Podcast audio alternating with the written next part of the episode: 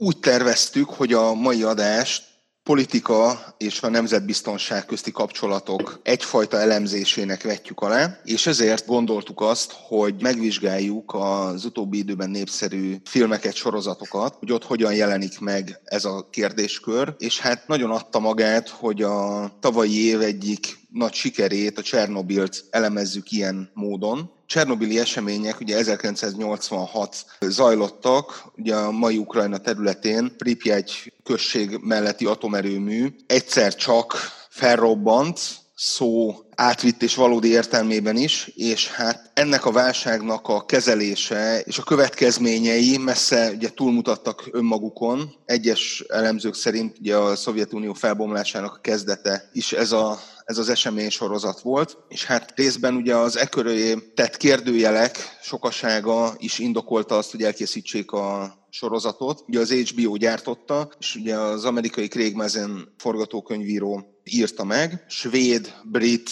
litván, ukrán koprodukcióban készült el. Erőteljesen vizsgálja ugye nem csak a robbanás körülményeit, hanem hogy annak milyen hatása volt magára az egész politikai, illetve titkosszolgálati szervezetre is. Józsi, te hogy látod ezt a sorozatot?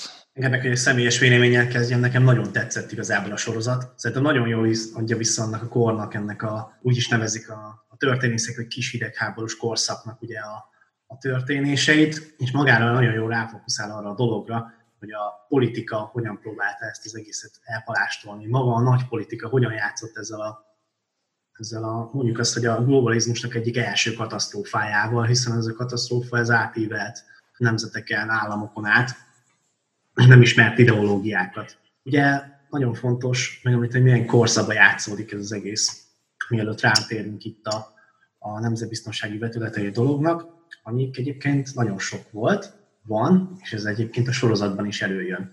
Ugye maga ez a kis hidegháborús korszak, ez így kb. 80-as évektől ment, ugye az USA megindította a csillagháborús programját, ugye 79 végén, december 25-ig a Szovjetunió megindította az afganisztáni agresszióját, valamint az USA ugye bejelentette a hadászati védelmi kezdeményezést, Szóval ebbe a korszakban történt ez a dolog, amikor a Szovjetunióra már igencsak rájárt a rút, mondhatjuk így, ugye kezdődött a glasnyót, perestroika, Mihály az, az, az, az, már nem később a Gorbacsov, Gorbacsov uh, politika 85? Azt akar, igen, igen, azt akartam mondani, hogy ez viszont nagyon rányomta már bélyegét a dologra, tehát nem tudott olyan nagyon, ez a nyitottság maga nem annyira tudott érvényesülni az általak is, nem is kis, nagyon nagy dolog, mint Csernobil. Ugye itt nagyon fontos látnunk azt, amire a sorozat is rávilágít, hogy maga a politika hogyan próbálta béka alá rejteni ezt az egészet. A Szovjetunió hogyan próbált kapaszkodni az utolsó szalmaszába is, hogy a hatalmi tény, mint hatalmi tényező megmaradjon. És felismerülhet bennünk a kérdés, hogy amikor az egész megtörtént, mi látjuk a filmben is, nem adnak azonnal tájékoztatást. Körülbelül egy hét telik el, több mint egy hét, mire tájékoztatást adnak így a világ felé. Nyilván ez egy maga egy ilyen kommunista a magának a kommunista koncepciónak egy szerves része, ugye az, hogy folyamatosan visszatartják az információkat. Miért nézetet szerint? Tehát miért tartják vissza ezt az információt?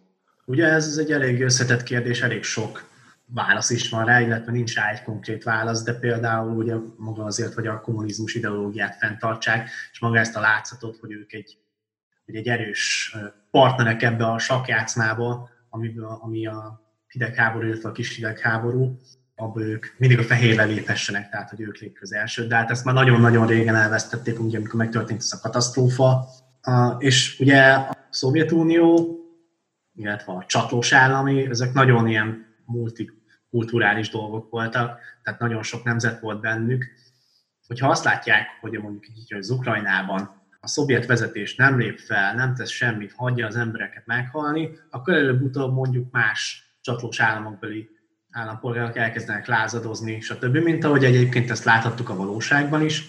Például Magyarországon is ugye elkezdtek röplapozni az emberkék. Itt jött ez a nagyon vicces közmondás, hogy csak egy ugrás a sugár. Aki nem tudja, az akkor volt a fiatalabb hallgatók, esetleg volt egy ilyen sugár nevű üzletház, és ugye ez volt a reklám szlogenje. Igen, igen, Csernobyl sugároz, úgyhogy ebből a kettőből sikerült összerakásra tehát is ugranék itt a nemzetbiztonsági szervekre. Egyébként ezek kettőször jelennek meg a sorozatban. ugye elsőként, amikor a Legaszovék megérkeznek a hotelba, akkor ott hát kvázi közlik velük, hogy figyelik őket, meg még őket is figyelik, szóval mindenki figyel mindenkit. Illetve a végén, amikor ez a fiktív hölgy, mert az a kijavi professzor, ő a valóságban nem létezett, őt kvázi beszervezi a KGB. Aki esetleg nem tudjuk, mi az a KGB, ugye azt nem tudom. Reméljük, mert nagyon vannak ilyenek. Reméljük, igen. De esetleg mégis ugye ez az Állambiztonsági Bizottság volt magyarul, KGB. Nagyon fontos, hogy a vezetője, ő a minisztertanácsba is részt vett, hiszen ez látszik a sorozatban is, benne van. És nem csak ők, nem csak a KGB, hanem még a katonai felderítés, illetve a katonai titkosszolgálatok is azért ezerre benne voltak ebbe a dologban. Ugye mit tudtak tenni? Ugye próbálták csöndbe tartani a lázongókat, illetve jelentéseket tettek arról, hogy milyen, milyen közhangulat fogadja ezt az egészet már azokból az infókból, amit ugye hagytak, hogyha kiáruljon. Itt egy ilyen kicsi ilyen fánfektet szeretnék megemlíteni, hogy ezek a magyar szolgálatok is azért rendesen benne voltak itt a buliban. Ugye annó a magyar hírszerzés nagyon gyorsan értesült egyébként magáról a katasztrófáról, aggodalmát fejezte ki például Kiev felé, szovjet vezetés felé, hogy ugye a Kievben tanuló magyar diákok veszélyben lehetnek, próbálta őket hazahozni, a kiutazást nem nagyon támogatták, szóval próbálták azért a magyar állampolgárokat védeni, de szép szóval mondva rémhírterjesztőket azért igyekeztek lekapcsolni. Ugye az a sorozatból is látható, hogy hát a tömegtájékoztatást azt azért nem vitték túlzásban. Nagyon sokáig ugye próbálták úgymond házon belül kezelni, mint ugye a Szovjetuniónak egyfajta belügyét, ezt az eseménysort. Végül is ez megtörtént, és ugye ez ekkora probléma. Nagyon jó rávilágít szerintem a sorozat arra, hogy a lehetetlen küldetést megpróbálták végezni, tehát az, hogy eltitkolják azt, hogy mi történt. Tehát a végsőkig ragaszkodtak ahhoz, hogy nem, nem, nem. És ebből is egyébként látszott a, a szovjet vezetésnek a csökönyössége, és az, hogy fogalmazunk úgy, hogy szakmailag nem a legmegfelelőbb emberként ülnek rajta. Nekem, benne. Nekem a kedvenc jelenetem, amikor ugye mennek repülővel Csernobyl felé, és akkor megkérdezi a legasztattól, hogy hogy működik a minisztereltárs egy atomerőmű, és ezt ugye elmagyarázza neki, nem tudom, hogy másfél percben, és akkor oké, okay, most már tudom, hogy működik egy atomerőmű, nincs szükségem rá. Tehát pontosan ezt gondolta, ezt gondolta a minisztertanács a szakértők véleményéről, csak az ideológia megvédésére harcoltak. Egyébként, amik kiderültek még infók KGB jelentésekből, ugye nagyon nehéz pontos választ adni minden kérdésre, hiszen ezek még mindig titkosítva vannak ezek az adatok. Ugye általában ez úgy van, hogy a szigorúan titkos iratokat 30 évre titkosítják, és ezt akár kétszer is meg lehet hosszabbítani.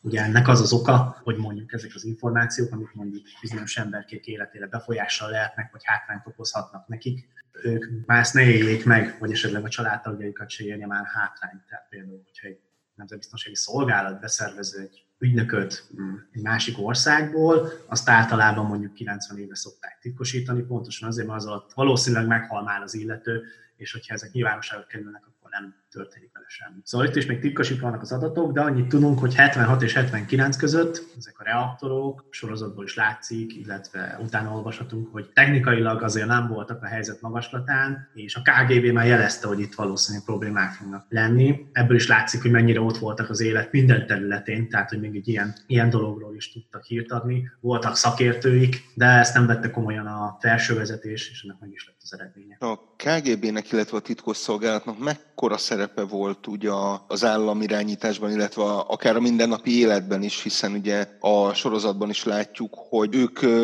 szinte azonnal tudomást szereznek a dologról, és megpróbálnak reagálni is. Az egy másik kérdés, hogy ugye a különböző döntési szintek elcsúszása miatt ugye mindenki egyfelé néz, hogy egy felett álló mondja meg, hogy mi történjen. De ugye ez a titkos szolgálatok viszonylatában ez, ez hogy nézett ki? Hát főleg ez a KGB, ez azért ott volt az élet minden területén, és nem nevezném állami terrorszernek, de akár annak is nevezhetnénk, hiszen ugye a félelemkeltéssel azért az embereket, a felsővezetést próbál találni saját politikai céljaik elérésére. És mivel féltek tőle, ezért nagyon sokan kollaboráltak is vele, és ezért elég könnyű volt, hogy nagyon gyorsan humint információkhoz jussanak hozzá. Ugye akkor még inkább ez a humint vonal nem a nemzetbiztonsági szektorban, hanem a technológiai szigint vonal. Szóval nagyon benne voltak, látható a sorozatból is, hogy mindenre figyeltek, attól függetlenül, hogy egyébként a sorozat inkább erre a politikai részre fókuszál, és nem a titkosszolgálati vonalra, de amikor megjelennek, akkor elég komoly erőtényezőt képviselnek, és mint mondtam, a miniszter tanácsban a KGB vezetője miniszteri rangban van bent, tehát közvetlenül a dönthozóknál azonnal tudja szállítani az információkat, illetve a döntéshozóknak szükséges adatokat. Tudom, nem biztos, hogy jól válaszoltam meg teljesen. Igen, tehát, hogy ugye egyrészt ugye a KGB, mint általában ugye a szocialista államoknak a titkos szolgálatai tényleg minden, mindenhonnan szerzi be az információkat, a jelentéseket, a különböző morzsákat, adatokat mindenhonnan, és, és viszonylag ez egy gyors, gyors reagálású egység lenne, hogyha egyáltalán ez a politikai rész, illetve ez a döntéshozatali rész, ez világos és egyértelmű lenne. Hogy ki dönt, mikor, miről, egyértelműek lennének a szolgálati utak, stb., de, de én legalábbis én úgy láttam, hogy, hogy itt már teljesen összekeveredik minden, és már nem csak ugye maga a, a, az esemény hirtelensége miatt, hiszen napok, illetve egy hét múltán sem tudják, hogy hogy mi a helyzet, hogy, hogy az egész egy ilyen, ilyen káosz dolog, és senki nem mer tenni a másik akarat ellenére semmit, mert abból neki lesz baja. Igen, visszatérve az előző kérdésre, hogy ugye ez úgy derült ki, hogy attól függetlenül megpróbálták eltitkolni, attól függetlenül mondjuk skandinávoknál már mérték, nyugaton mérték, ugye széthordta a szél az egészet, nagyon nagy károkat okozva ezzel, még a mai napig a kár. Annó a zöldségesben, gyümölcsösben iszony nagy károkat okozott, és hiába próbálták meg ezt titkolni, ez nem ment. Szerintem ugye ebből is látszott, hogy ez mennyire egy nem rugalmas rendszer, mint amire te is céloztál. Uh-huh. Nem logikusan felépített. Tehát már egy olyan, elkezdtünk menni egy olyan információs társadalom, globalizált világ felé, akkor, inkább nem azt mondom, akkor, kezdődtek így a csírája a dolognak, ami ezt a, ezt a merev rendszert ezt már nem tudta fenntarthatóan működtetni. Nagyon korlátolt volt a, a politika miatt. Egyébként manapság azért azért sokkal jobbak ezek a szolgálati utak, annó az volt, hogy mindenki figyelt mindenkit, ez azt hiszem elhangzik a sorozatban is, hogy még a KGB-seket is figyelik, meg mindenki figyel mindenkit. Tehát ebből is látszik, hogy azonnal küldték oda az embereket, a legaszobra állítva, hogy ez, ez nagyon komolyan vették ezt a dolgot, próbáltak az utolsó szalmaszába kapaszkodni. Ah. Igen, és talán nem véletlen, ugye, hogy mind a mai napig ez egy ilyen ö, érdekesnek tűnik, ugye a világ sok részén, illetve részben érthetetlen is, hogy hogyan sikerült ennyire elrontani ezt a, az amúgy is borzasztó helyzetet. Tényleg a, ugye nagyon, nagyon sokféle tevékenység megjelenik, ugye az önfeláldozástól kezdve a, ugye a tehetetlen rettegésen át, tényleg az ilyen politikai balfékságokig, nagyon sok minden benne van, és és hogy valójában részben emlékek miatt is, hogy május 1-én, ugye az események után pár nappal, ugye az egész szocialista világ felvonult. Ugye a munka ünnepén mindenhol díszemlék voltak, stb. ugye a szabadban. És hát ugye csak annyi volt ugye az, az összinformáció, hogy hát lehet, hogy salátát most úgy nem kéne enni nagyjából. És holott ugye a hivatalos kommunikáció meg azt mondta, hogy meg az állampolgárok egészsége meg van óva, semmi probléma nincsen, ezt csak így fel akarják fújni egyesek nyilván svéd tudósok, tehát hogy mert nekik érdekük. És hogy mégis ez egy ilyen ö, óriási dolog lett, ugye mind a mai napig ugye katasztrófa turisták járkálnak be ugye a területre doziméterrel és minden egyéb dologgal. Noha igen, tehát ők már valószínűleg a, nem a 3,6-os dozimétert használják. Igen, tehát hogy ö, minden esetre örülök, hogy egész Ukrajnában nincs grafit, hiszen nem lehet ott grafit. Tehát ez, ez gyakorlatilag az érvelés maximuma. Igen, még arra érveltek egyébként, ami egyébként szerintem a sorozat legutolsó részéből is nagyon kijön, hogy vezetés, az állam, maga az az ideológia, ami egybe tartja ezt az, ezt az államszervezetet, az nem hibás. De arra próbálták meg ki az egészet ráfókuszálni, hogy az egyén a hibás. Tehát akik ott voltak, ez egy egyéni hiba volt, nem a szovjet technológia a hibás, meg minden, amit oda köré fölépítettek, hanem ez egy egyéni hiba volt, ezért nem kell pánikolni. Előfordul, stb. Tehát próbálták abszolút elmagatelizálni az ügyet, de mint tudjuk, ez már azért akkor igen kevés volt. Május 1 felvonulások kapcsolatban meg igen, meg voltak tartva, de az akkori magyar vezetés védelmére szóljon, hogy mivel tudtak így a dologról, azért elég komoly importkorlátozásokat, exportkorlátozásokat vezettek be, és pánik megelőzés érdekében azért próbáltam intézkedéseket foganasítani. Igen, tehát, hogy ugye én is azt ö, olvastam, amikor ugye utána mentem a ö, dolognak. Ugye alapvetően ugye egy párt állami, ugye a politbüró, ugye a központi bizottság utasítása volt, hogy legyenek hatékonyabbak az üzemek. Emiatt a hatékonyság növelés miatt gondolta az több mérnök, ugye Csernobilban is, hogy a atomerőmű fizikáját fel lehet használni, ugye egy plusz energiatermelésre is, és ezért kezdtek ilyen kísérletezéses dologba, hogy hogyan lehet az atomerőmű hatékonyságát növelni. Tehát már alapvetően volt egy ilyen kormányzati nyomás, ami miatt ez a helyzet kialakult. És, és aztán ugye nyilván ugye részben a Csernobili események hatására erősítették meg világszerte ugye ezeket a nyomotvizes reaktoroknak biztonsági elemeit, több, több kört is belevéve, hogy még véletlenül se alakulhasson ki olyan helyzet, hogy, hogy gyakorlatilag leolvad az egész reaktormag. Pontosan, és egyébként a ha bár a titkosszolgálatok nagyon keményen benne voltak a, ezeknek az atomreaktoroknak a védelmében már annó is, de ezután meg már főleg tehát mint biztos ismerik a hallgatók ezt a kifejezést, hogy kritikus infrastruktúra, utána kezdett el nagyon ez megjelenni ennek a nemzetbiztonsági védelme, ami ugye azt jelenti, hogy nagyon-nagyon leegyszerűsítve, hogy próbálják úgy védeni a dolgot, hogy nem úgy oda mennek fegyverekkel, meg hasonló, hanem próbálják kiszűrni azokat az emberkéket, akik mondjuk valamilyen hátó tevékenységet akarnak ott elvégezni. Még esetleg benned szorult valami a Csernobil kapcsán?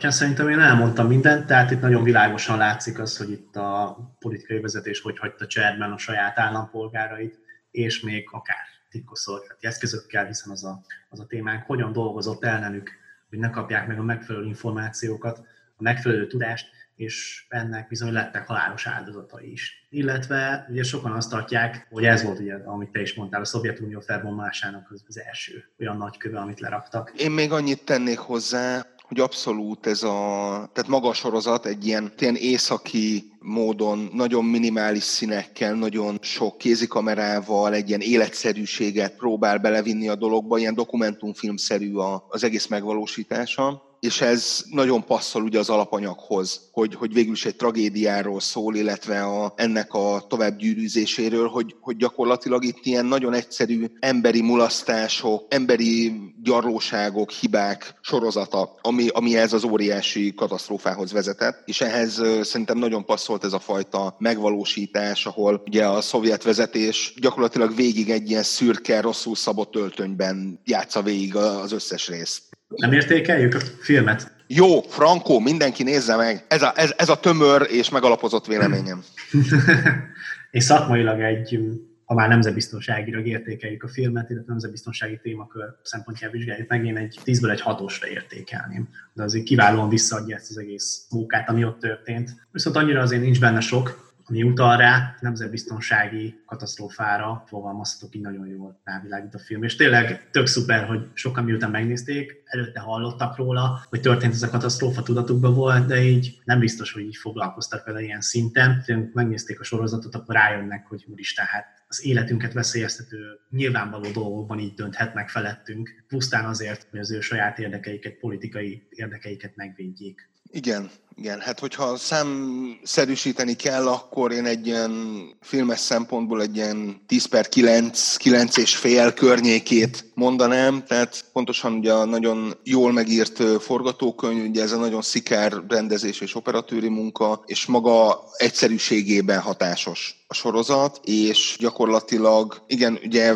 egy-két dramaturgiai változtatás volt, de az események több mint 90%-a azért úgy történt, ahogy azt látjuk. Nyilván a háttér, illetve a motiváció kibontása az már részben az írói szabadság része, de, de ott is nagyon pontosan megmutatta, hogy hogyan működik egy ilyen kvázi egyszemélyi diktatórikus állam, amely arra van berendezkedve, hogy egy központból irányítanak mindent, és demokratikus döntéshozatal korlátozva van. A színészi játékról mi a véleményed? Nagyon minimális, és pontosan az kell ide. Ehhez, ehhez az alapanyaghoz ez passzol. Ez is kell, hát így van. Igen. Egyetértek abszolút. Következő filmünk pedig a 2016-os Snowden, ugye Oliver Stone forgatókönyvéből, illetve rendezésében. Ugye Edward Snowden története nagyon jellegzetes, ugye különösen a 2010-es években, hiszen ő volt az, illetve hát az ő általa megszerzett dokumentumokból lehet tudni, hogy az Egyesült Államok ugye az NSA-n egy kormányügynökségen keresztül gyakorlatilag a világszinte bármelyik kommunikációs csatornáját ellenőrizni tudja, hogyha akarja. Ugye az erről szóló bizonyítékok, illetve ugye maga a kiszivárogtatás ténye miatt ugye Snowdennek kellett menekülnie az Egyesült Államokból, ugye először Hongkongban, majd Oroszországban keresett menedéket. Nem tudom most pontosan, hogy hol tartózkodik. Úgy tudom, hogy 2020-ig ő még megkapta Oroszországban a menedékjogot, hogy utána mi lesz vele, azt nem tudom. Igen, igen, hát ez egy, ez egy kérdés. Ez legyen és, az így, így van, így van. És ennek kapcsán beszélnénk ugye itt titkosszolgálati működésről, illetve hát arról a pánikról, ami ugye a 2001-es terrortámadás után az Egyesült Államokat érte. Gyakorlatilag azután egyfajta ilyen biztonságmánia lett úrrá, és gyakorlatilag bizonyos korábban eredendőnek gondolt szabadságjogokat tökéletesen feláldozták szabadság, illetve az ellenőrzés oltárán, és hát ebből a fajta pánikból alakult ki egy olyan szemlélet, inkább az ellenőrzésre és, és az ilyen események megelőzésére fektetik a hangsúlyt. Zserzsinszki szavaival szép dolog a bizalom, de még szebb az ellenőrzés. Maga ez a Snowden ügy, illetve ez hogyan alakult ki, te mit látsz nemzetbiztonsági szempontból lényegesnek ebben a történetben? Bevallom őszintén, én nem nagyon kedveltem őt sohasem, amely engedett egy ilyen személyes véleménynek. Most is így vagyok vele. Ezt a filmet egyébként a műsorra készülve néztem meg, tehát nem nagyon voltam így hajlandó megnézni előtte, de egyébként egy roppant kellemes csalódás volt, sőt, nagyon jó filmnek tartom. Szerintem nagyon nagyon szépen bemutatja a nemzetbiztonsági szervek működését, illetve maga az, hogy egy egyén, hogyha bekerül ebbe a, ebbe a mókus kerékbe, akkor hogyan kell dolgoznia, hogyan működik az egész. Persze vannak benne iszonyú nagy bakik, amikről szerintem még beszélni fogunk, de összességében már így a kezdetben elmondhatom, hogy ez egy nagyon ajánlott film. Jó, nem egy dokumentarista, Nyilván, akit érdekel a téma, az olvassa utána, de azért egy ilyen középrossz tudást lehet kapni arról, hogy hogyan is működnek itt a dolgok. Ugye Snowden magában nekem az a problémám, hazaárulást követett el, ugye?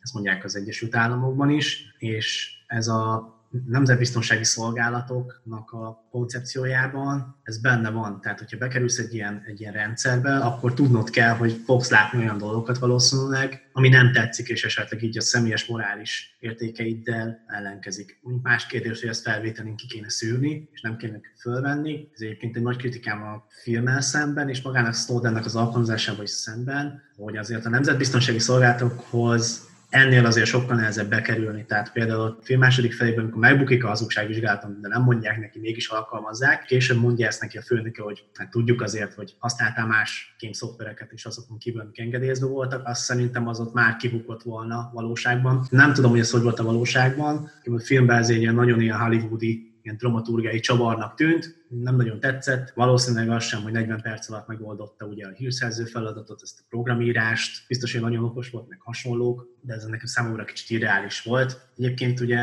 maga a film az őnek az egyszemélyes tragédiát mutatja be, hogy mekkora hőstettet visz végbe ezáltal, kiszivárogtatja ezeket az információkat, és megtudjuk az igazságot. Hát csak azért is nem tetszik maga ez az egész Snowden koncepció, mert ez ugye nem úgy van. Az NSA, aki egy katonai ügynökség, erről már nagyon régóta tudtuk, hogy azért elég erősen lehallgatja a hazai állampolgárokat is, ami törvény szerint csak kizárólag felhatalmazással lett volna szabad. Ugye ez az NSA, Nemzetbiztonsági Ügynökség, katonai ügynökség, és az egyik legtitkosabb így a hírszerző közösségen belül, feladatkörébe tartozik a hírközlő hálózatok és rendszerek védelme, a külföldi kommunikáció lehallgatás elemzése, rádiós felderítés, stb. És már volt egyébként 2005-ben egy ügyük, amikor az Amerikai Polgári Szabadságjogok Szövetsége beperelte az USA-t, a kormányzatot, és meg is nyerte ezt a pert. Az volt a balhé, hogy a Bush adminisztráció utasítást adott az NSZ-nek, hogy titokban kövessen figyelemmel az Egyesült Államokban azon beszélgetéseit, akik feltételezhetően külföldi terroristákkal tartanak kapcsolatot. Szóval ezt így, így kritikának, ezt megjegyezném a filmmel kapcsolatban, viszont nagyon tetszett, hogy amit te is mondtál, ezen a dilemma mentén mozog az egész film, és az egyébként így a Nemzetbiztonsági Kutatók körében, tudományban dolgozók körében nagyon fontos kérdéskör, biztonság, vagy az információvédelem és emberi jogok kerüljenek előtérbe. Természetesen mindenki azt mondja, hogy neki ne hallgassák le a telefonbeszélgetéseit, stb. stb. Viszont mellett ott a biztonság, hogy ez nem történik meg, akkor nagyon könnyen biztonsági gondokba ütközhetnek. Ugye ez a filmben is kijön, hogyan és miért hallgatják, miért szedik ki mindenkiből az info, miért szedik le mindenkinek az információját, ugye ez a hálózat tudomány dologból jön, tehát az, hogy valakinek van X kapcsolata, és valahogy mindenképpen el lehet érni az, az emberhez. Nem is tudom, hogy, hogy van ez a mondás, hogy négy vagy öt, vagy hat, hét emberen át bárki el lehet érni, vagy akár Vladimir Putyinhoz is el tudsz érni. I- igen, igen. Valaki igen. ismeri ezt, valaki azt, és akkor már ott is vagy. Igen, volt egy ugye ausztrál dokumentumfilm, hogy ugye hat úgymond készfogásra van mindenki mindenkitől, tehát hogy mindig vannak ilyen csomóponti emberek, akik rengeteg mindenkivel kapcsolatban vannak, és hogyha ők ketten-hárman már összeállnak, akkor gyakorlatilag szinte bárki, bárki utolérhető, és bárkit meg lehet környékezni. Igen. A Barabási Albert Lászlónak vannak egyébként erről nagyon komoly kutatásai, ezt így ajánlom mindenkinek a figyelmébe. Szóval ez itt a fő koncepciós probléma. Nem, nem, a film szerintem nem foglal határozottan állást, hogy melyik a jó, viszont azért így snowden azért kicsit hősiesíti a végén, ugye ezek nagy bevágások a végén, amikor bevágják őt, és akkor mosolyog, mindenki tapsol. Tehát ezek nem új keletű dolgok voltak, erről mindenki tudott, ugyanúgy, ahogy beszéltük a Csernobilnál is, mindenki tudott róla, csak próbálták elhallgatni. Itt azért kicsit így erősebb okai voltak a dolognak. Most nem akarok belemenni, hogy ez a, ez a terrorizmussal rémítgetés, ez mennyire reális probléma, mennyire van eltúlozva, stb. Ez szerintem majd egy másik adásnak lesz a témája, de valóban azért valamilyen szinten mindenképpen egy reális belbiztonsági probléma. De magában a filmben pedig, mint egy, egy hírszerző, neki a személyét ismerhetjük meg, és az életútját így a hírszerző közösségen belül, amit, mint mondtam, az elején kiválóan bemutat. És itt a Csernobillal ellentétben magát nem a népet hagyja magára a vezetés, hanem ugye itt a, az egyén hagyja el a titkos szolgálatot, és ezáltal hagyja magára az államot. És mennyire gyakori így hírszerzésben, illetve hát így a titkosszolgálati körökben ugye ez a, ez a whistleblower, tehát hogy vannak emberek, akik így kifelé beszélnek a közösségből, akár titkokat, illetve olyan információkat adnak ki, a nagy közönség, a nyilvánosság számára, ami korábban egy ilyen szakmai, bizalmas információnak minősült. Ez a nemzetbiztonsági terület ez egy nagyon nehezen kutatható dolog, mivel ugye mikor találkozol új információkkal, történhet az, hogy lejárnak a titkosítások, és akkor meglátod, mi történt. Kettő, valamilyen politikai apparátus csere történik, és elkezdenek kipotyogni a csontvázak a, szekrényekből. Vagy három, csúnya szóval valaki köp, és akkor kiderül neki dolgok, akkor felkapja, azt a dolgot. Nem tud gyakori, azt mondom, ha mégis van, akkor lehet róla hallani, inkább a inkább a botrányok azok, amik úgy, úgy színesítik ezt, ezt, a, ezt az életpályát. Ugye maga az, hogyha bekerülsz egy ilyen szervezetbe, és egy ilyet csinálsz, mint Snowden, az ugye jogilag hazaárulás. Iszonyos sok év börtön, azért ettől mindenki fél és mindenki tart, és elég jó visszatartó elő. Ha egyébként kikerülsz egy ilyen szolgálattól, titoktartás életed végéig szól. Már most ugye ennek azért vannak veszélyei, hiszen elég ugye, mint látni Snowden is, elég, hogyha egy valaki kiszivárgat az információt, és az egész rendszer megrendül, vagy esetleg akár be is dől, de a minimum nagy felháborodást vált ki, amit a politika nehezen tud kezelni. A politika és a nemzetbiztonsági szervezeteknek a viszonya az egy nagyon egyedi dolog. Mivel ők általában titokba dolgoznak, titok, titok a termékük, információ, az információralomban egyre nagyobb szükség van rájuk, politikának nagyon furcsa hozzájuk a viszony, hiszen nagyon nagy szükség van rájuk, nagyon sok dologba tudnak segíteni, és főleg manapság így ebben a hibrid hadviseléses környezetben, amikor nincsenek feltétlenül az országok között közvetlen konfliktusok. Egyébként, ahogy a filmben remekül leírják, hogy most már nem ők, meg ők az ellenségeink, akiket harcba csak el kell tiporni, hanem a kínaiak, az oroszok, a kis orosz vagy kínai 14 éves srác, aki megcsapolja a számláinkat, tehát ez, ezek az ellenségek, van erre egyébként egy nagyon jó mém is, hogy a vörös téren így felvonulnak az emberkék, jönnek a gyalogos katonák, harckocsik, és akkor utána pedig laptoppal jönnek a, a hackerek felvonuláson, és ez egyébként tényleg így van. Nyilvánvaló ez inkább ilyen a hibrid hadviselésben inkább, mert azért vannak ugye a kihívásoknak, kockázatoknak és fenyegetéseknek olyan válfajai, ahol muszáj valamilyen szinten erőszakkal fellépni a dolgok, hanem például terrorizmus. Nem lehet azért így kiszűrni az emberi tényezőt, hiszen ők például már igyekszenek technikai bázisokat minimálisra csökkenteni, sejtekbe dolgoznak, hogy kevésbé lehessen őket visszakövetni. Na, de ez most így nem téma. Szóval igen, azért megvan a kockázata annak, hogy egy volt hírszerző valamilyen szinten szivárogtat, főleg, hogyha esetleg megsértődik, mondjuk kis szolgálatra, ami még rosszabb, hogyha beszervezi egy más szolgálat. Tehát ezzel nagyon kell vigyáznia minden szolgálatnak, és így, ha megfogadják személyesen, javaslom is, hogy nagyon vigyázzanak vele, és próbálják megtartani az embereket, főleg ilyen munkaerőhiányos időkben. Ugye az amerikai ö, filmben ugye már a 70-es évek óta megvan ez a, ugye ez a fajta hírszerző kibeszélés, ugye a Keselyű három napja, vagy ugye az elnök embereiben, ugye a métorok, ugye az informátor, aki végül is a teljes Nixon bukáshoz vezető Watergate botrányt kirobbantotta. Gyakorlatilag ők egyfajta előképei voltak ugye a Snowdennek, illetve hát ugye azt is megalapozták, hogy, a, hogy az államban, illetve az államnak olyan szerveiben, mint a titkos szolgálat, mint a, a Men in Black, ugye a fekete, ruhás, fekete ruhások, FBI, CIA, bárki, aki öltönyt hort és sötét Chevrolettel jár, abban nem lehet megbízni, és ennek a, ennek a paranoiának, ami, ami egyébként ö, csökkenni látszott így a filmes tekintetben ugye a 80-as években, az most így a terrortámadások után kifejezetten erőre kapott, és ennek az egyik nagyon jellegzetes példája volt ugye a Snowden, aki ugye, akiről ugye dokumentumfilm is készült, majdnem párhuzamosan ugye a játékfilmmel, illetve hát maga ez az alkotás is. Itt kérdezném meg, hogy és mi a véleményed ugye az O'Brienről, ugye a, a, a mentorról, aki ugye a Snowdennek kvázi főnöke lesz. Már látszik rajta, hogy egy nagyon nagyon öreg kutya a szakmában, tehát ez tipikus hírszerző magas unyiságaival, tehát amikor kérdez valamit, akkor, akkor tudjuk, hogy ő már tudja a választ, csak kíváncsi arra, hogy te mit mondasz, főleg ugye ez a film végén derül ki, amikor ugye tudja azt, hogy más szoftvert is használt, mint amit bevallott, illetve arra nem tér ki a film, de ez szerintem ez ilyen dramaturgia, hogy az elején ugye ő nagyon hazafi, iszonyan imádja Amerikát, és akkor ugye mutatják is, hogy a hazugságvizsgáló az így nem pöccent be, amikor mondja, hogy az Egyesült Államokat tartja a világ legszebb országának. És igen, tehát ugye már a vége felé, amikor ismét ennek alávetik, ugye amikor az NSZ-hez jelentkezik, akkor már hogy kicsit így bepöccen, mint hogy kicsit bepöccenne ott a csík, de erre nem, nem, nem tér ki a film, azt hiszem. Én egyébként, hogyha ott lettem a pszichológus, aki vizsgálja, én ezt biztos jeleztem volna, illetve a főnöke helyébe ezt nem, tehát én ilyen, ezt nem vettem volna fel. Egyébként ez, ez szerintem manapság azért, azért így van, tehát nagyon komoly a nemzetbiztonság szolgáltak ez a felvétel. Én nem tudom, hogy próbálkozott-e már valaki valaha vele. Országonként eltérő 6-7 lépcsős általában Igazából ezek a lépcsők így maguk nem nehezek, van orvosi teszt, szakmai teszt, pszichológiai teszt, stb.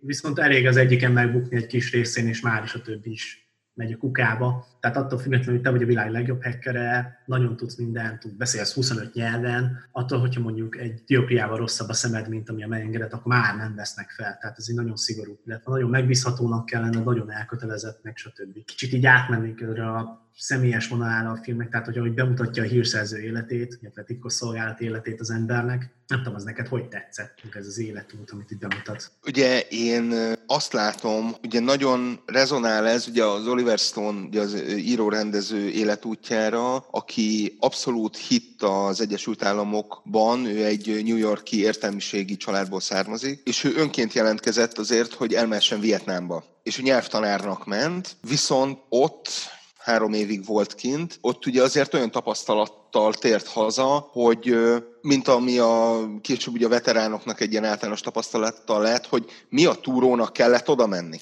És ebből ugye elindult egy ilyen csalódott az államban, illetve az államszervezetben, illetve hát magában a nagy amerikai államban, és, és ez a fajta csalódottság jelenik meg, illetve hát az én elméletem szerint a Stone minden filmje arról szól, hogy hogyan veszik el ez az amerikai álom, és akár a született július 4-én, ami kifejezetten Vietnámról szól, akár a Salvador, ami szintén ugye az amerikai külpolitika, illetve a, annak a tökéletes átgondolatlansága és esetlegessége, de akár a GFK, ami ugye a Kennedy gyilkosságot járja körbe, és, és ott is a különböző szolgálatok játszmái ba tekint bele, ott már abszolút ilyen belpolitikai résszel foglalkozik, és, és ebben az esetben is még az elején őszintén hisz és őszintén bízik az államban, és ugye ő maga sem akarja elhinni, hogy ezt képesek megcsinálni. Igen, ez nálam egyébként egy hatalmas baki a filmnek, illetve mondhatom, hogy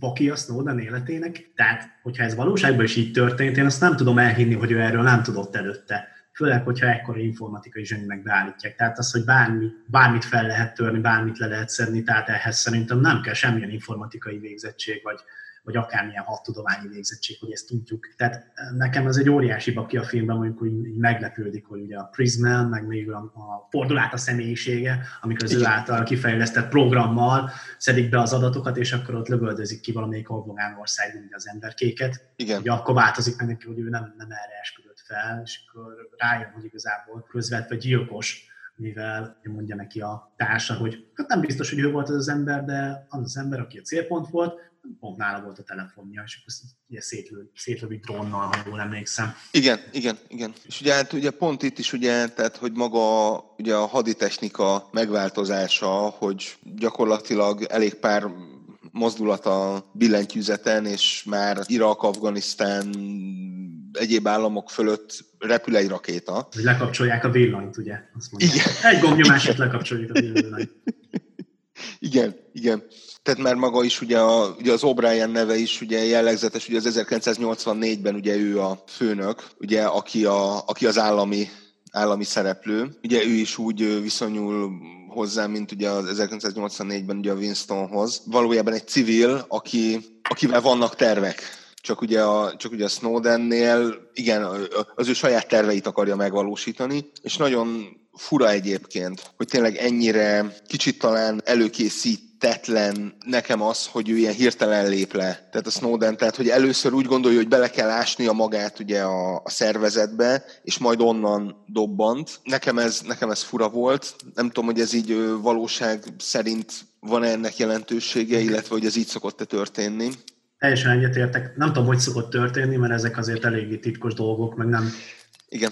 nem, nem, nem tolják így az arcunkba és nem is nagy büszkesége egyébként a, valószínűleg a döntéshozóknak, illetve az államnak, illetve maga, maga annak az ügynökségnek, vagy szervezetnek, aki felvette, vagy alkalmazta az illetőt. Valószínűleg a Snowden is így el lett volna kicsit így sikálva maga az ügye, csak hát ugye ő nem volt hülye, és ő a Guardiannek, meg hasonlóknak szépen fel is építette. Nem, ezt bevallom őszintén, nem tudom, hogy volt a valóságban, hogy ezt ő így építette fel. Egyből iszonyú nagy sajtónyilvánosságot kapjon a dolog. Hiszen ugye az egyetlenül meg tudná védeni ugye az amerikai állammal szemben, ugye az a világ nyilvánossága. De ő nagyon, jó tiszta, de nagyon tisztában volt vele, hogy ő teljesen jogosan fogják hazárulással vádolni, és szerintem ez le is jön a filmben. Igen. Kezd el menekülni, és azért jönnek ott van cimborák, és akkor bújtatják, stb. stb. A kérdés nekem az, hogy, hogy neki, ezt, neki ez megérte, illetve úgy érzi, hogy ezzel a az amerikai társadalomnak akkora hasznot nyújtott, amekkora hasznot ő akart nyújtani azzal, hogy ott dolgozik és próbálja Amerika ellenségeit lekapcsolni, azon ideológia mentén, amit ő magának felállított. Én bevallom őszintén ezért is nem, nem, nem szimpatizálok Snowdennel, most oké, okay, a nagy nyilvánosság elő ő hozta ki ezt tényleg azt, hogy micsoda lealkotások van, mindenhoz hozzáférnek, de ez, mint mondtam az elején, ez nem nagy újdonság.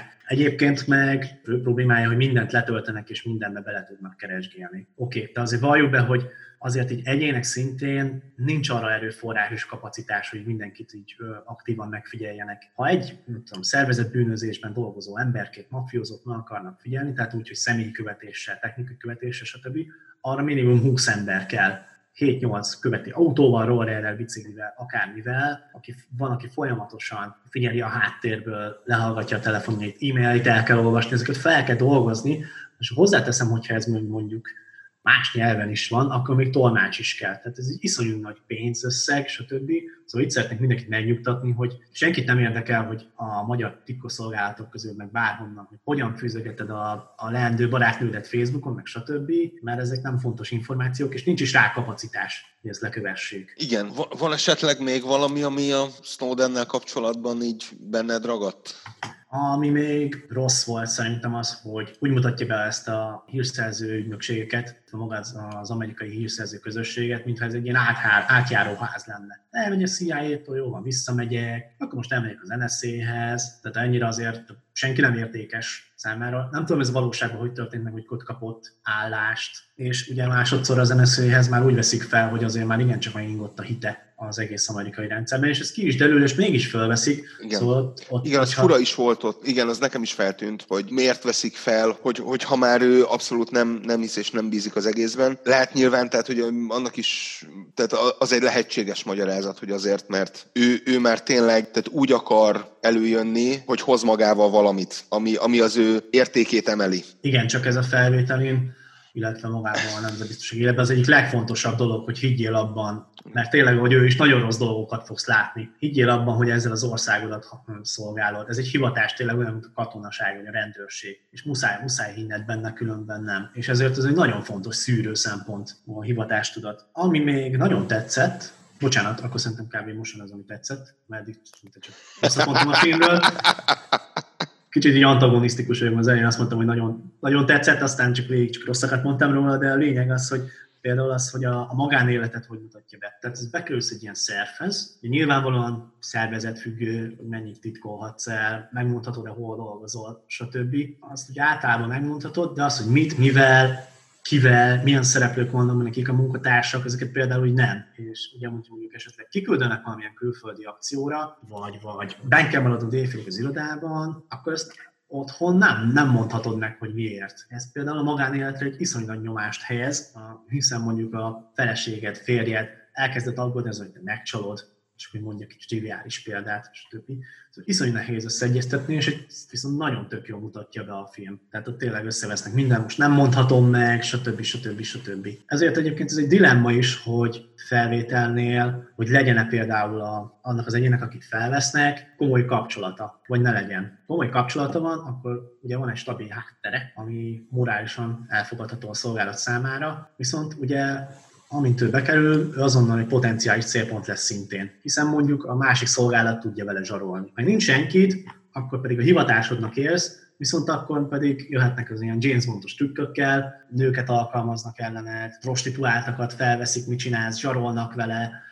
Tehát mind a két, nincs, nincs tökéletes egyensúly, és egy szolgálat dönti el, hogy számára melyik a fontosabb.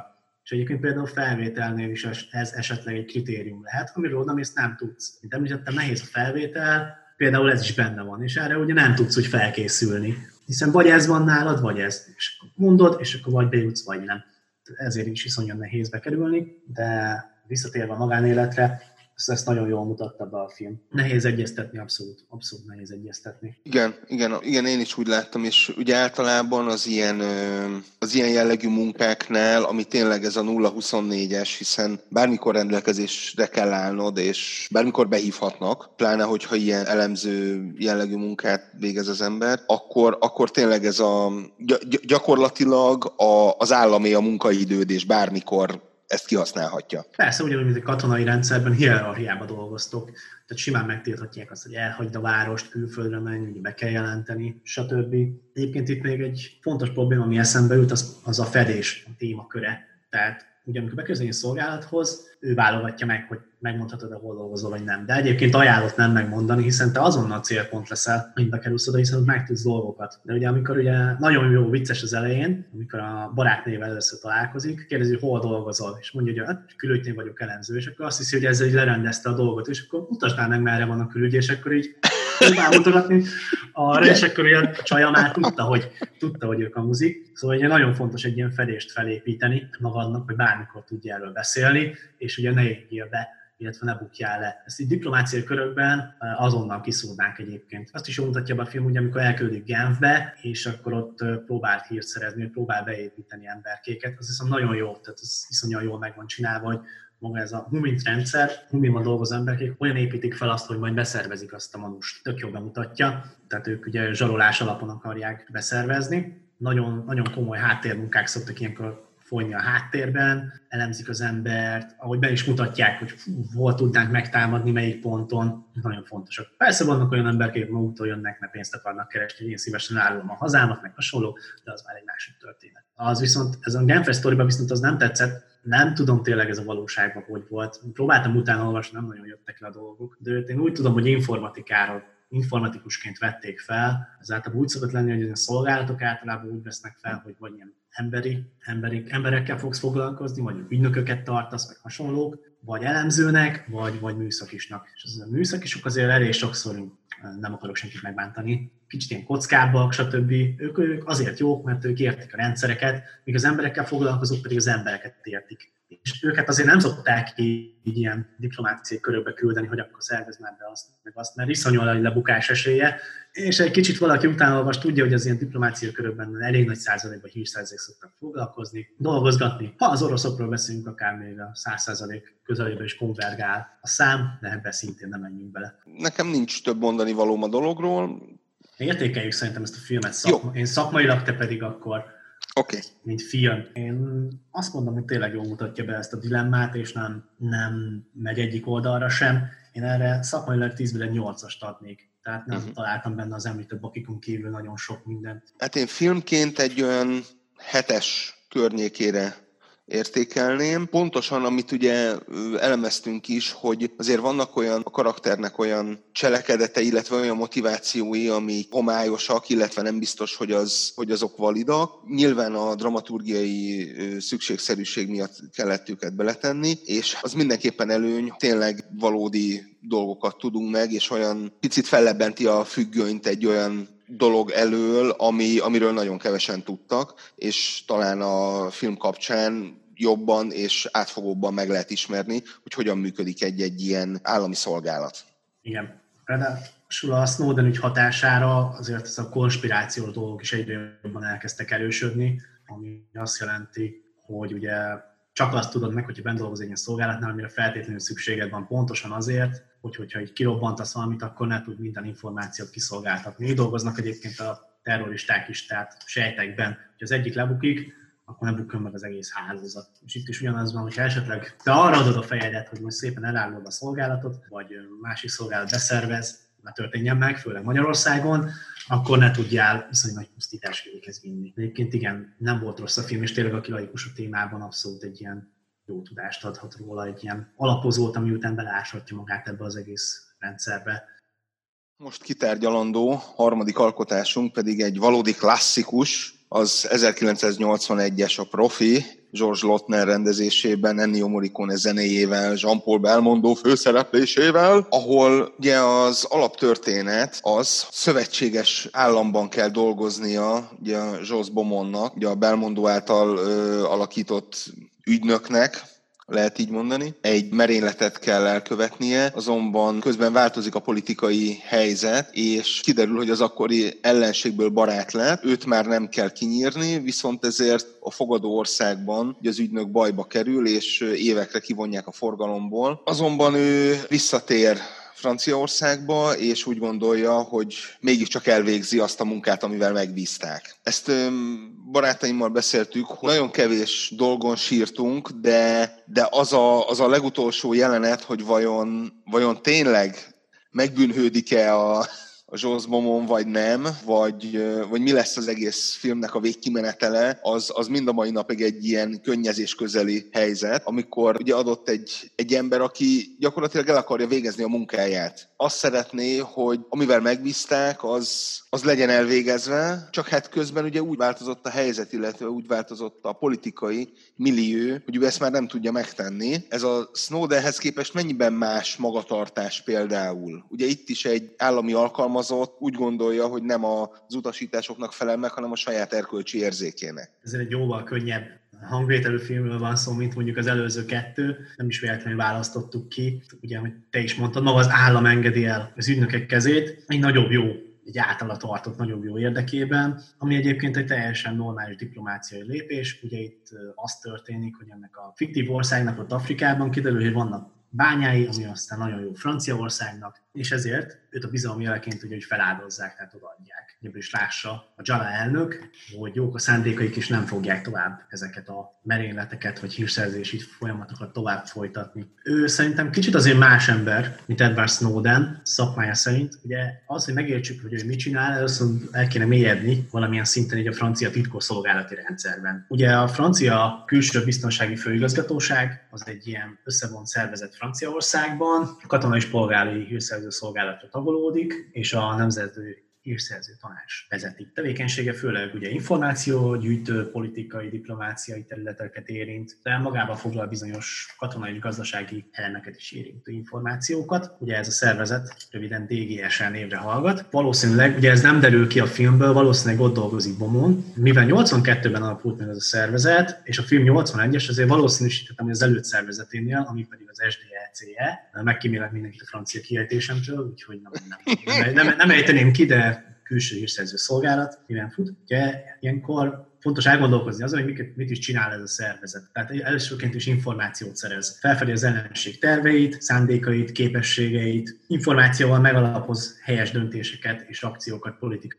szintéren, hírszerzési elemzéseket, értékesítéseket készít, betekintést nyújt a döntéshozóknak különböző információkba és adatbázisokba, érdeket érvényesít ezzel, stb. És a harmadik, amiben szerintem Bomon dolgozik, de nem lehet teljesen kijelenteni, hiszen a film elég misztikus ugyanúgy, ahogy az egész titkos szolgálati világ nagyon misztikus, egy csomó mindent nem tudunk meg belőle igazából, ahogy te is említetted, pedig a fedett műveletek különböző fenyegetések elhajtása, politikai célkötözések céljából hajtanak végre akciókat. Én valószínűleg tartom, hogy Bomon egy ilyen tiszt, nehezen tudom elképzelni, hogy Giro asztal mögött üldője és elemzi az adatokat. És láthatjuk is, hogy kiküldik ebbe a franciák ellenségén a film elején, utána már nem annyira országba, és ott, ott kellene megölni a Jala elnököt. Ha visszatér, akkor pedig elkezdi a kis sajátos kis bosszú hadjárata, és mindig, ő is mindig a fehér bábúval lép, tehát mindig nála van a labda, ővé az első lépés. Nagyon sok ilyen való életbeli módszert nem tartalmaz a film, tehát ez azért egy ilyen végjáték dráma keverése, de azért, azért magának az, az egésznek az alapja ez, és ugyanez a diplomáciai játék, amit a többi filmben lát, amit a politikusok űznek, és amiknek a titkosszolgálati dolgozók igen nagy és részes szereplői. Illetve hát ugye kiszolgáltatottjai, hiszen ugye rajtuk csattan az ostor, ők, ők mennek be különböző szobákba, és próbálnak információt információkat szerezni. Igen, ugye eredetileg Patrick Alexander, brit szerző 1976-os regénye alapján készült ugye a film. Ugye a Hárombőrű állat halála című regény, ez magyarul azt hiszem mind a mai napig nem jelent meg, és ugye eredetileg ez a brit gyarmatok felszabadulása utáni állapotot írta le, és hát ugye a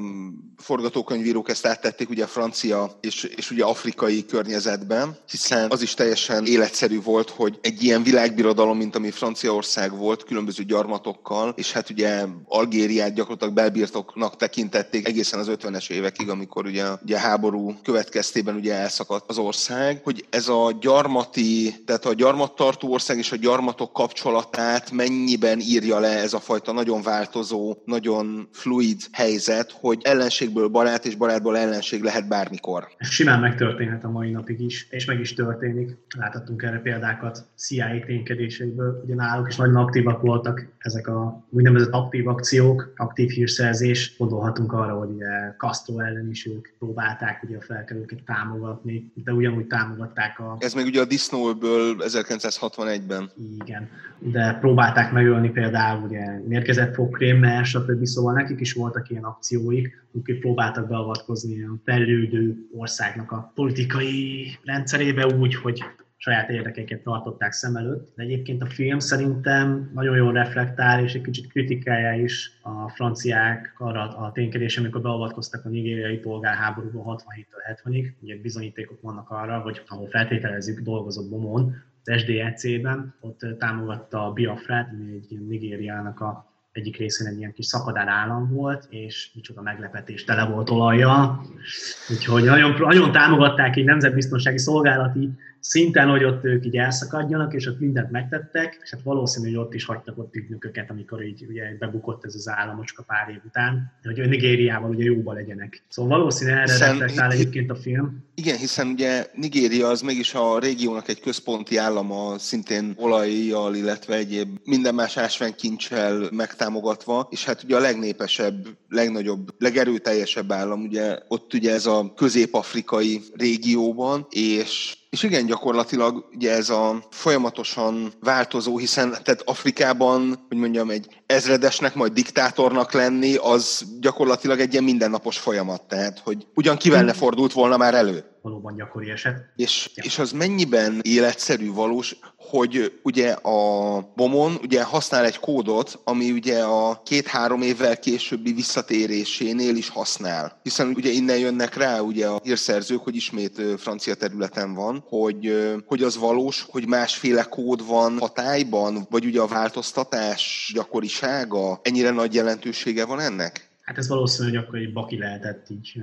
védelem szempontjából, elhárítás szempontjából azok a kódokat azért cserélni szokták, de hát mint tudjuk, Han Solo is le tudott szállni az Endor Hordra a régi kóddal. Minden, minden megoldható, hogyha akarjuk. Tehát a jelszavakat nagyon gyakran kell cserélni, na, csak ezt szerettük volna ezzel egy picit így a... Igen, és erre a Windows is figyelmeztet általában, beállítod, de... Igen. de tényleg még a, még a birodalom is átjátszható, mint láthattuk, és ez egy ilyen kis dolgok, és a birodalom bukásához, vagy jelen esetben a Jalán halálához vezetnek, bocsánat a spoilerért. Igen, tehát, hogy itt is, amikor már ugye francia területen van, gyakorlatilag ugyanazokat az eszközöket alkalmazza, ami miatt valószínűleg jó ügynök volt korábban, tehát, hogy eltereli a, az őt figyelő rendőrök figyelmét, ugye a hajléktalanokkal, az ugye kicsit erős szerintem, tehát az már nekem Aha. egy mondjuk európai filmről beszélünk, de az nekem már kicsit hollywoodi volt. Uh-huh. Tehát az már inkább hogy a mi szórakoztatásunkra van, ez egy a valóságban, hogy nehezen uh-huh. tudnám elképzelni de ez azért egy jóval könnyebb hangvételű film, mint az előző kettő, ami kicsit dokumentaristább volt. Itt ezt azért nem kell annyira komolyan venni, mondja, hogy foglalkozásom, kémkedés, bunyó, tehát azért nem mutatkozunk ennyire be.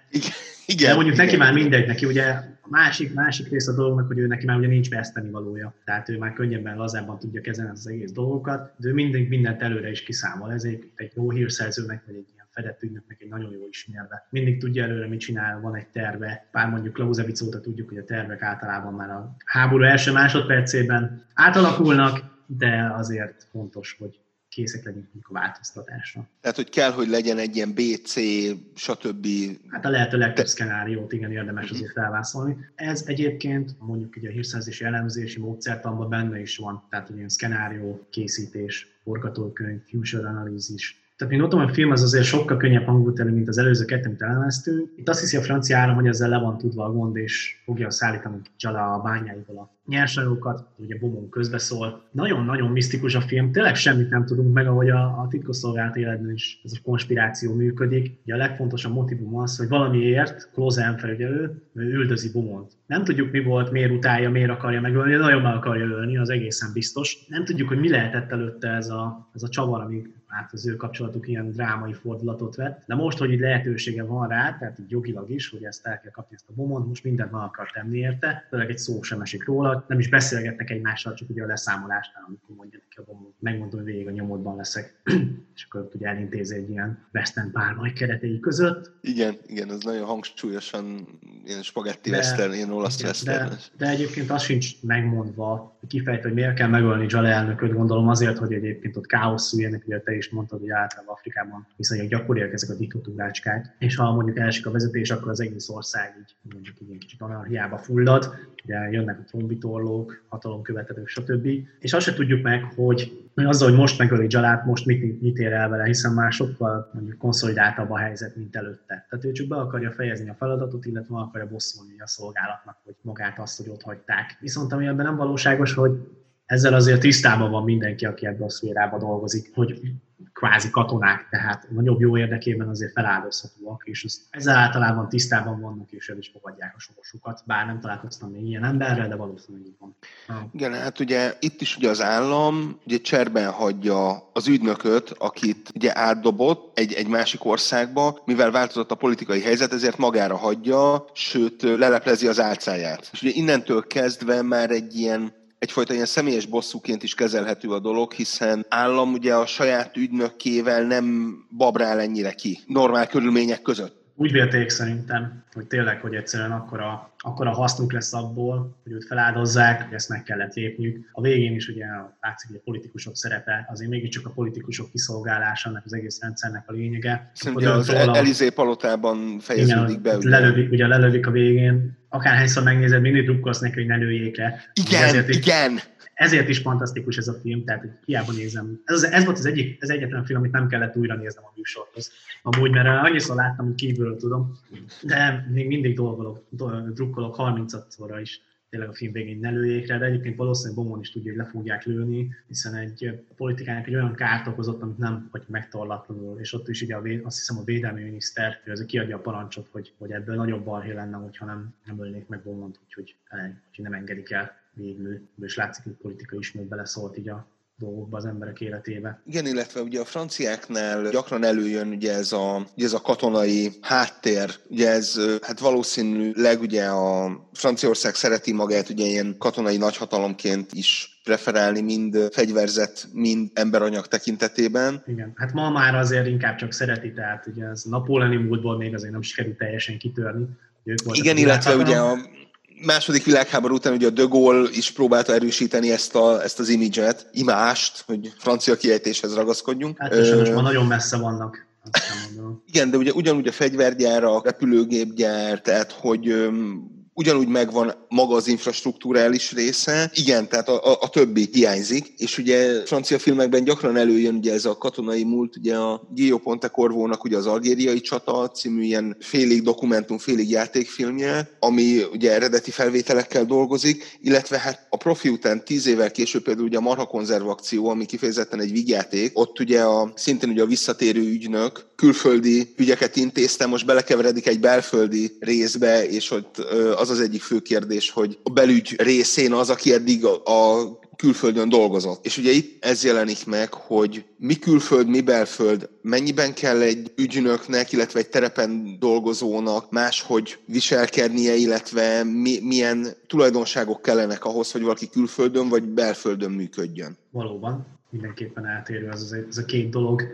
Most nem mennék bele nagyon részletesen, mert akkor itt ülnénk egy darabig, de, nem, nem. de, de igen, igen, igen. Tehát ami Bomond is képvisel, ez a fedett ügynök, a fedett mű, akik fedett műveleteket hajtanak végre, ők azért a legjobban kiképzettek, legnagyobbban hazaszerető emberkék, és valószínűleg ezért is okozott neki fájdalmat, illetve nagy törést, az, hogy magára hagyta az országa. Attól függetlenül, hogy tudja, hogy ő feláldozható katona, akinek meg kell halnia szolgálat érdekében, hogyha úgy kívánja a haza érdeke. De amúgy ezen kívül nagyon sok mindent a film könnyedmi volt, amiatt végül is csak ez egy vígjáték, nem tudunk meg, tényleg nagyon titkos az egész, képzelhetünk, hogy fantáziánkra bíz nagyon sok mindent. Illetve hát ne felejtsük el, hogy azért 81-es a film, tehát hogy egyszerűen más információk álltak rendelkezésre, ugye a 70-es évek végén, 80-as évek elején, egyrészt magáról a titkos szolgálatról, annak működési módjairól, illetve maga az egész karakter más volt, sokkal inkább igényelte a néző a klasszikus hős típust, sőt, hát ugye a 80-as években ugye Hollywoodban ugye ez a Stallone Schwarzenegger féle egyszemélyes hadsereg volt a divatban, és ebben a nagyon hősies, nagyon magasztos típusba ugye a Belmondó a maga vagánságával, csibészségével, ugye hogy kihasználja a helyzeteket, abszolút beleillett, és egyébként ezt a nézők abszolút szerették. Második vagy harmadik legnézettebb film volt abban az évben Franciaországban. Például ugye érdekes, hogy Szovjetunióban nem mutatták be csak 90-ben már a rendszerváltás után. Mert ugye olyan, vagy feltételezhetőleg hasonló módszerekkel dolgozott, dolgoztak ugye a Szovjetunióban, illetve a csatlós államokban is. Ugye említetted még ugye az afganisztáni beavatkozást 79-ből, ami így időben viszonylag közel állt ehhez, és hát azért nem volt, nem lenne nagy truváj, ugye hasonlóságokat külföldön bevetendő hazai ügynökök tekintetében felfedezni. Mindenképpen egy, egy jó adalék arra, hogy egy picit involválódjunk a titkosszolgálatok világába ezzel a filmmel. Igen, Neked miért tetszett annyira amúgy? Ez inkább ilyen belépő szint. Uh-huh. Ez inkább belépő Igen. szint, tehát jogos, aki jogos. innen akarja megismerni a nemzetbiztossági szolgálatok működését, az rossz ajtón kopogtat, de mindenképp egy belépő szint. A, nekem miért tetszett? Hát uh-huh. természetesen már gyerekkorom óta én nagyon imádtam, hogy minden, hát zenéről ne is beszéljünk, meg tényleg maga ez egy ilyen hős alkat, ez a bomon. Attól függetlenül, hogy egyébként így szakmai szemmel nem feltétlenül nagyon jól csinálja a dolgokat, több nővel is ugye kapcsolatot tart, azért ott megvan az esély, hogy beköpik, tehát ő nagyon-nagyon bízik bennük. A szolgálatnak is megvannak a módszerei, kihúzzák az infokat, lásd, ugye azt hiszem a feleségéből a hozzá majd ki is húzza a dolgokat. Igen. Ott, Szóval vízbe is folytogatják? Van, van, van, van egy olyan fürdőszobai jelenet, igen. Igen, igen. Van egy fürdőszobai jelenet. Tehát ezzel nagyon sokat kockáztat, ez, ez már nekem kicsit úgy nem. Tehát, hogyha uh-huh. én így visszatérnék, akkor én biztos nem, biztos nem keresnék fel az én ismerőseimet, és ugye figyelik is a szolgálatok ezeket a, ezt az ismerősét, vagy a feleségét, bocsánat, míg ugye a szeretője, az pedig magában a szolgálatban dolgozik benne, úgyhogy szerintem kicsit túlzottan megbízik, de igen, tehát ez, egy, ez abban a szempontból, hogy vígjátéknak nagyon jó film, szakmaira annyira nem, csak vannak alapjai. Ugye, amit mondtál is, hogy ez a 80-as évek elején készült, akkor még nagyon ment ez a James Bond mánia is, ami ugye J- minden... James Bondról majd külön. Ez egy külön, külön nagy etap, igen. De mindenképpen nem. Attól James Bondtól, aki szerintem a hát kém, használom ezt a szót, kém, vagy hírszerző, vagy hasonló, akármit használunk rá, az minden csak az nem, inkább egy ilyen szabotőr orgyilkos emberke. Ez, ez a lépés, ugyanolyan könnyed, humoros, jópofa, tényleg, csipész, ahogy te mondtad, már egy sokkal jobb bemutató annak, hogy milyen is ez a világ, milyen volt. Azért annó igen, titkosszolgálatok nem voltak ennyire reflektorfényben, mint manapság, tehát könnyebb volt az ilyen akciókat, akár CIA, akár milyen KGB-s akciókat véghez vinni. Manapság azért nem tudna, hogy hazajönni, mert ott a, nem is tudom, repülővel jön vissza, hát valószínű már most lekapcsolnák, már ott lekapcsolnák. Igen. kamerák, harc felismerő rendszerekkel, stb. Ez a mai világban ez azért Más. nem menne olyan könnyen. Igen, igen. De annó, annó azt megtehette. Jó. Értékelés? Film szempontból még nem értékeltem, de film szempontból nekem ez egy nagyon nagy 9-es a 10 ez a film, úgyhogy ez abszolút egy nagy kedvenc, az egyik kedvenc filmem. Hát szakmailag ezt csak egy kettes tudok ráadni, mert uh-huh. nem az a lényege, de viszont, amit mondtam is már 300-szor említettem, ez a miszticizmus, ami körülengyi, nekem ez nagyon tetszett ez a feeling, tényleg. Nem tudunk meg semmit, de mégis tök izgalmas. Igen, és talán pontosan emiatt a hangulat miatt, hogy egy picit titokzatos, valóban egy ilyen alapvetően információhiányos állapotban vagyunk, mint néző, és csak belmondót látjuk, ugye ő akciózik, illetve felveszi a harcot a, a belügyi szervekkel, és hogy ez nagyjából leírja, vagy leírhatja azt a fajta hangulatot, illetve állapotot, amiben ő ügynök, vagy egy ilyen hírszerző dolgozhat nap, mint nap, hogy nem tudja, hogy mi vár rá, nem tudja, mi fog történni, mégis helyt kell állni, illetve hát a, a megbízott munkát el kell végezni, és ezt a hangulatot, illetve ezt a dolgot mind nézőnek tökéletesen átadja. Hát sajnos 9-esnél kevesebbre nem tudom értékelni. Ezt abszolút megértem. Használ ugyan e, ilyen hollywoodias elemeket, meg ugye Belmondónak ez a ökölés, mosoly, akció és humor része ez abszolút átüt, bár talán még kevésbé, mint a 80-as években készült futószalag filmjei, Igen. de még ezzel együtt is tényleg annyira erős az alapanyag, hogy kiváló szórakozás. Szerinted milyen tanulságot szűrhetünk le így a három filmből, úgyhogy összesíteni akarjuk? Igen, talán alapvetően az, hogy hogyha az állammal szerződésbe lépünk bármilyen szinten, nagyon vigyázzunk arra, hogy nehogy áldozatául essünk semmilyen mahinációnak. Hivatalosan meg kell bíznunk az államban, de azért tartsuk szárazon a puskaport. Egyetértek. Szeretném megköszönni a figyelmet. Bízunk benne, hogy legközelebb is találkozunk. Kifejezetten ajánljuk a felsorolt filmeket. Mindenki nézze meg őket, pláne a mostani helyzetben. Igen, következő adásban ugyanilyen biztonsági, nemzetbiztonsági témákkal fogunk foglalkozni. Azokat a filmeket már biztos, hogy ajánlani fogjuk. Lesznek olyan filmek is, amik kifejezetten rosszul mutatják be ezt a világot, de reméljük, hogy hosszú lesz a sorozat, és, és minél több filmet meg tudunk nézni, és minél több információt, tudást a rendelkezésre tudunk bocsátani. Így van. Sziasztok! Köszönjük figyelmet!